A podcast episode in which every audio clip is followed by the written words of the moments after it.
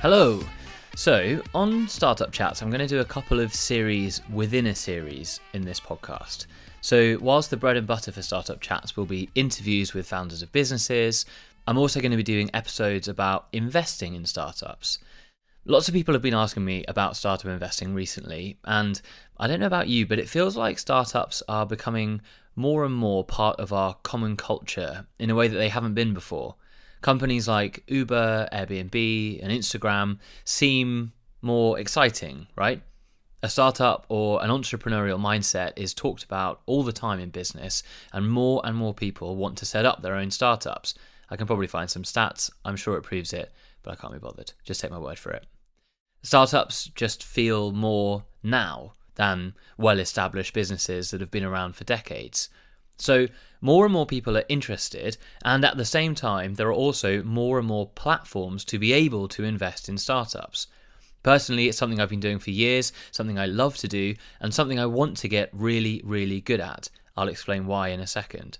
And so, in this series, I'm going to go through what I've invested in recently, why I've invested in them, which will explore a bit more about my ever developing but hodgepodge strategy, and things that I've learned or am learning about how to invest in startups. So, if you're interested, listen on. And if you'd like to learn more but have never invested before, head over to starttoinvest.co.uk for a guide I've put together on investing in general. So I think I have to caveat this by saying it's just for entertainment purposes. I'm not offering financial advice. Don't put all your money into the companies that I talk about. You'll hear why that's a dumb idea anyway. I also don't have any incentive for mentioning these companies. I don't get anything or any deals. I mean, that would be nice, but for now, I don't. It's just because I'm interested, and hopefully, you can learn from my process and I can learn from yours. Oh, yeah, that's the other thing. I really want to hear from you. Tell me what's working, what's not, and anything in between. Tell me who you're investing in, who you're not, if I've made a good investment, if I haven't. I'd love to hear what you think. Find me on Twitter at Alex Piggins or email starttoinvestuk at gmail.com. So, why do I want to be so good at investing in startups? Well, a couple of reasons. One, it seems like a pretty sensible element to include in any investment portfolio add an element of risk for the potential to have some significant returns and potential losses, of course. Again, for the full breakdown of how I invest, head to starttoinvest.co.uk and you'll see what percentage of my savings I invest in startups every month versus safer stocks and indices, etc. But indulge me for a moment and let's break down the financials of startup investing in detail here. So, with most startups, investors are aiming for or hoping for a return of investment of 10 to 40 times. I've put a link in the description to an article by Seedrs which explains more on this.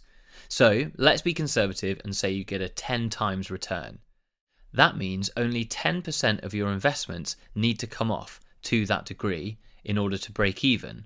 So, you invest £1,000 across 10 different startups, £100 each nine go to nothing, but one hits 10 times. You've balanced the books, which, side note, ultimately is a loss because of inflation and opportunity cost. But anyway, let's say you hit 20%, two out of those 10, you've doubled your money. To do the equivalent through more traditional investment options, like let's say an index tracker, if you get an 8% return, through the magic of compound interest, you can expect to double your money in nine years. Of course, it's worth saying that there is a lot of risk, but as you will have heard me say before, I think this is about building a muscle, finding and honing your analysis tools so that you get better and better at spotting startup opportunities. Your first 10 or even 20 startups you invest in might get nowhere, but hopefully you'll be learning more and more so that the next 10 you get a great return. I, I constantly regurgitate the Naval Ravikant story where he said on some podcasts, again, I'll have to find it, he said he got a 4,000 times return on his investment in Uber. 4,000 times. Even if you've stuck in a 100 quid, that's a very tidy nest egg. Again, caveat, he probably got access to that company by being who he is. I don't know. But hopefully, as we go down this rabbit hole, we'll find out whether you need to get special access, or maybe how we can get special access too. But I also want to address another question I've been thinking about recently, and allow me to get a little philosophical for a moment. If this gets too much for you, I get it, skip ahead, I don't mind. So, why startups? You'll hear investors say investing should be boring, and to a great extent, I agree. Most of what I invest in, I stick monthly into index trackers. It's very boring, it's very stable. Uh, Charlie Munger, who's Warren Buffett's business partner, told, I think it was Tim Ferriss or Tim Ferriss's mate, to just stick his money in a tracker and get on with his life. So, yes, most investing is boring. But that's exactly why you should invest in startups, because it's exciting. Watching and reading pitches, analysing new businesses, digesting fresh ideas, the forefront of what's next in all sorts of sectors, it's exciting and philosophical moment here, I think it feeds into some positive characteristics you want to develop. One being hope. Hope for the future. You'll be investing in companies building that future. And you can even invest in companies that you think will build it in a way that you think is great. And I think that's a good story to tell yourself. And again, I think stories are important, like really important, but more on that another time. So, that's why I invest in startups. Good investing practice, building for the future, and it's exciting. Let's have a quick look at some of the investing strategy that I'm hoping to use before we dive into two of the companies that I've invested in recently. So, the broad strategy that I'm trying to use when analyzing startups is something like this. Firstly, what's the bottom line? What are the numbers? What's the revenue? How many users do they have or customers? Have they made profit yet? What's the profit like in terms of their business valuation? That's what I'm first looking at. The second thing is what's the sector that they're in like? Is it growing? Is it saturated? What do I think it will be like in 10 years? Is it a sector that I'm interested in general? Where is the sector heading?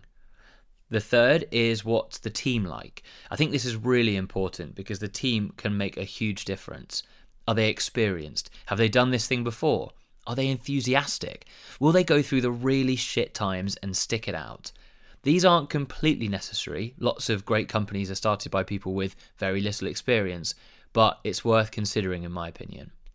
And fourth, much less quantitative, but do I like the idea? What's my gut feel? Am I excited by it? Would I use it? Would I buy it? Do I wish that I'd thought of it? That's something that I often get. I'm like, damn, that's a really good idea.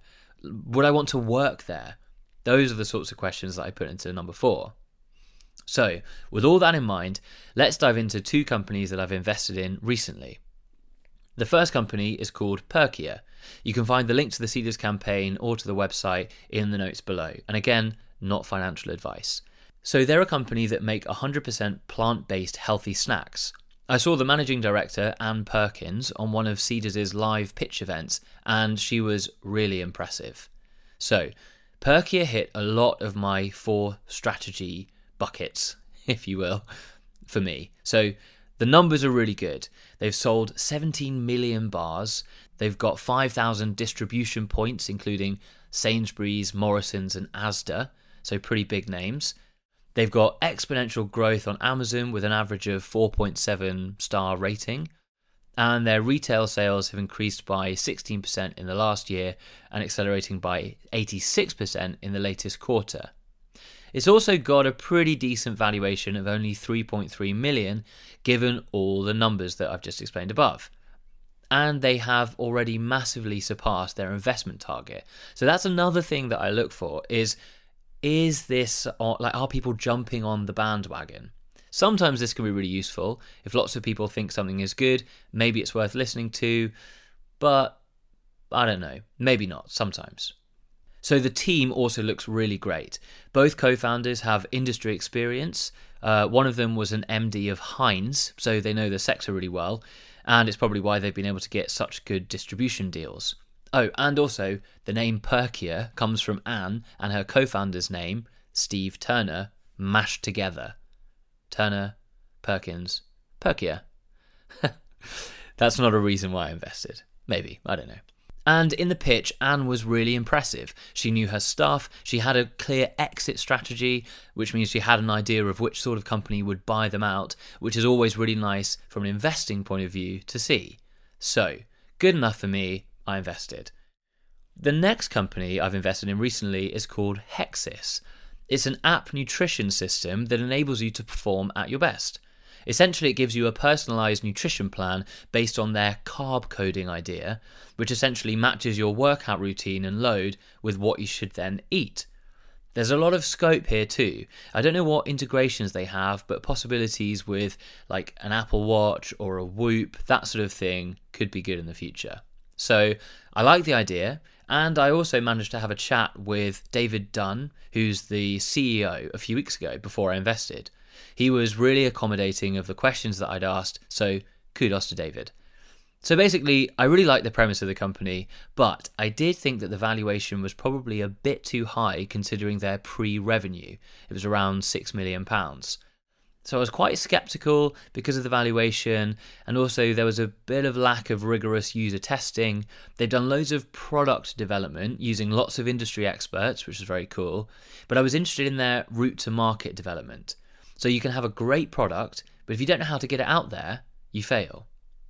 But having said all that, ultimately I thought it was a really cool idea, and I definitely fell into a few biases here, which you should always look out for when investing. One of the most obvious ones, and one that I always fall into, is FOMO bias.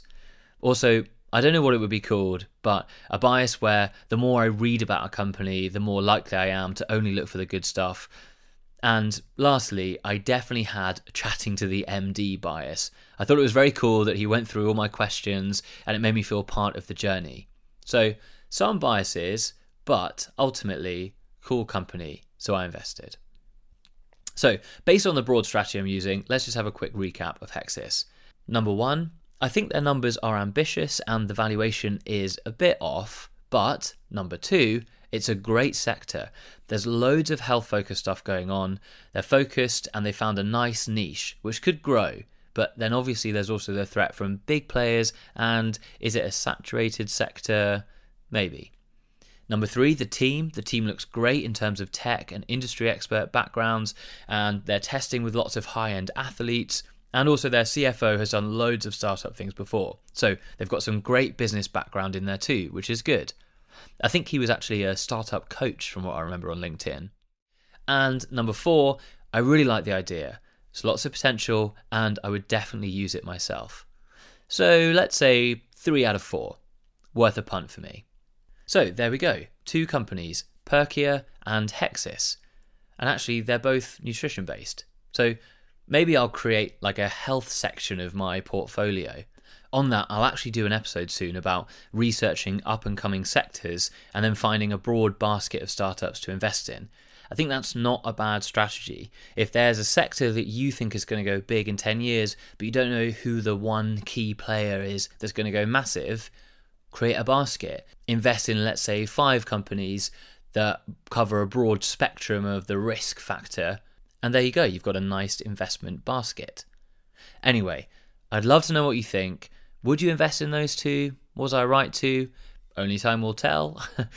Email starttoinvestuk at gmail.com or find me on Twitter at Alex Piggins. And I'll see you next time.